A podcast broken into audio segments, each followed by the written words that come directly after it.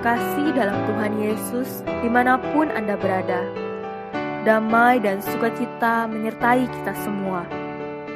Renungan sau bagi jiwa yang disajikan gereja Yesus sejati berjudul Mahkota dari Parut. Mengenai diriku, darahku sudah mulai dicurahkan sebagai persembahan, dan saat kematianku sudah dekat.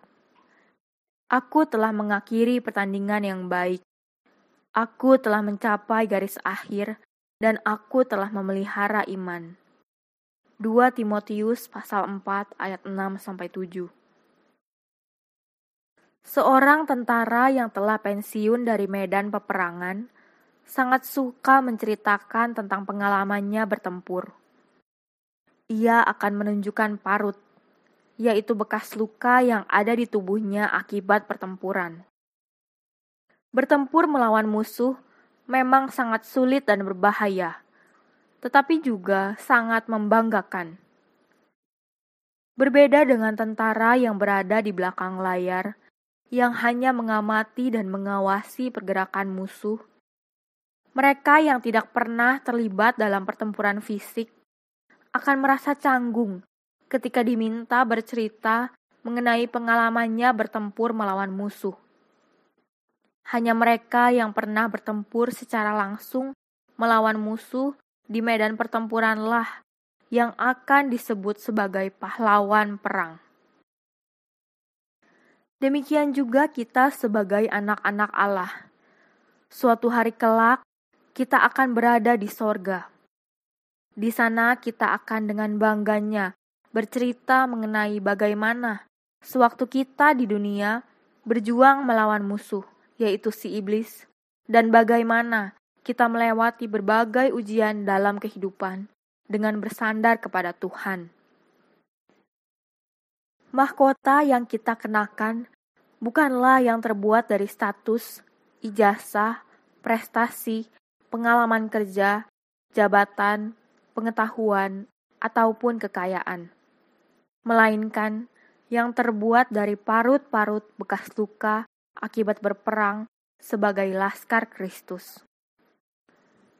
Sebagai laskar Kristus, kita tidak bisa hanya duduk bermalas-malasan menikmati kesenangan dalam kenyamanan.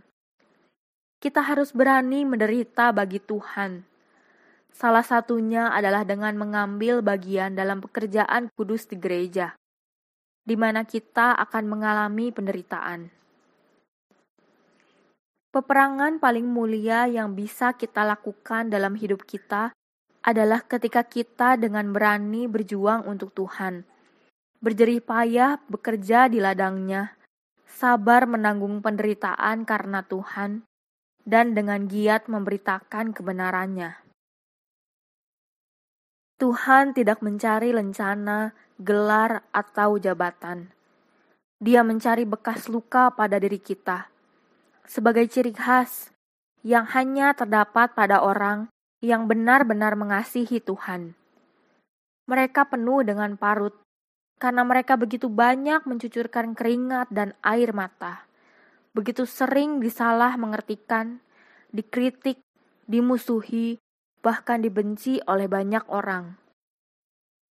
Orang dunia tidak akan menjadikan parut ini sebagai hal yang elok, tetapi Tuhan justru menganggapnya sangat elok.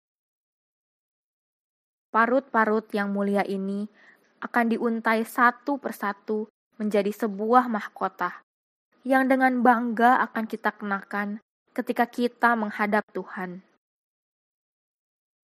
Suatu hari, hidup kita di dunia akan berakhir saat itulah kita akan melihat berapa banyak luka parut yang kita miliki karena mengasihi Tuhan.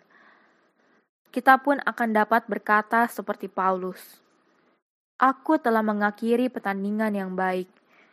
Aku telah mencapai garis akhir, dan aku telah memelihara iman." 2 Timotius pasal 4 ayat 7 Kita pun akan dengan tenang meninggalkan dunia ini. Tuhan Yesus menyertai kita semua. Amin.